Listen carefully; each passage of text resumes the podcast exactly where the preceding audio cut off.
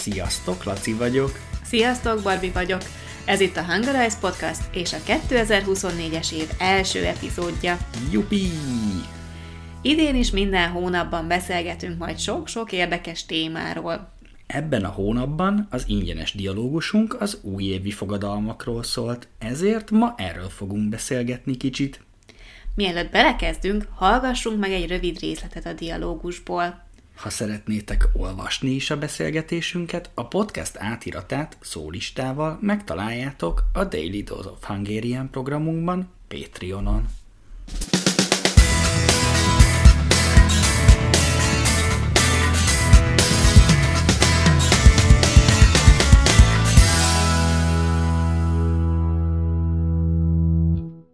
Mi ez? Egy lista az újévi fogadalmaimról. Egy lista? Miért? Hány van? Öt. Na, na halljuk. Egy.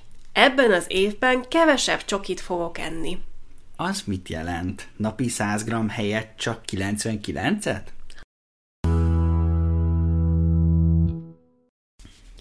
Hogy állsz a fogadalmakkal, Laci? Mm, nem szeretem őket. Ó, oh, miért? Hmm. Igazából szerintem már az ötlet is rossz. Miért pont januárban kell változtatni az életünkön? Nem tudom, gondolom új év kezdődik. Miért szerinted mi lenne az ideális dátum? Hmm, Szerintem a ma. A ma? Konkrétan a mai nap? Mindig az a nap, amikor eldöntöd, hogy változtatni akarsz. Könnyű azt mondani, hogy majd jövőre kevesebb csokit eszel, de még ma kidobni az összes csokit a lakásból, az nehezebb. Szóval szerinted ez igazából csak halogatás? Hmm, Szerintem igen. Részben. Na, erről mesélj bővebben. Szerintem egy év kezdete, vagy egy születésnap, az nagyon jó lehetőség megnézni, hogy mint tudunk javítani az életünkben. Igen, én is ezért írok listát ilyenkor. Na ez a másik baj szerintem. A lista? A lista. Olvastam egy nagyon jó könyvet tavaly, Gary Kellertől, az volt a címe, hogy az egyetlen dolog. Ebben a könyvben arról ír, hogy ha sikeres akarsz lenni valamiben, akkor csak egy dologra szabad koncentrálni.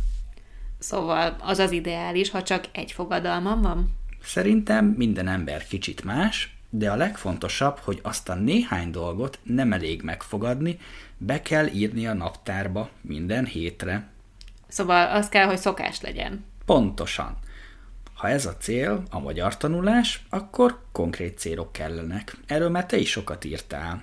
Igen, fontos, hogy a célok konkrétak legyenek, például egy héten legalább 5x20 percet tanulok, vagy meghallgatok legalább három hangarize dialógust a héten, és válaszolok a napi kérdésre. Vagy minden héten egy fix időpontban részt veszek egy csoportos beszélgető órán például. Érdekes volt amúgy olvasni a kommenteket Patreonon. Több embernek, például Emiliának is az internetezésről szólt a fogadalma. Gondolom úgy érted, hogy kevesebbet szeretne internetezni. Igen, igen. Ed pedig leírt 12 fogadalmat. Azt én is olvastam, brutális, de ha valaki képes 12 fogadalmat betartani, az ő lesz szerintem. A kedvencem, hogy minden nap 20 percet fog tölteni azzal, hogy magyar szövegeket hallgat és fejleszti a hallott szövegértését. Reméljük a napi dialógusaink segítenek majd ebben neki. Viszont Szilviának egy fogadalma sincs, mm, neki nem jött be ez az újévi fogadalom dolog. Mm. Ő is azt mondja, amit te, hogy a legjobb időpont a ma, ha el akarsz kezdeni valamit. Szerintem a legjobb kompromisszum talán az, amit Rachel mesélt az egyik csoportos során.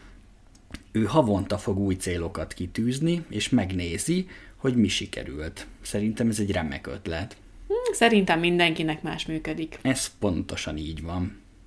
Ha szeretnétek további hasznos ötleteket és napi gyakorlási lehetőséget, akkor regisztráljatok a Patreon oldalunkra.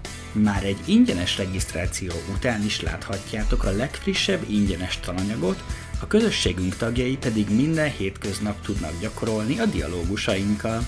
Kezdő és haladó szinten is, ez fontos. Februárban jövünk az újabb podcast epizódunkkal. Addig is sziasztok! Sziasztok!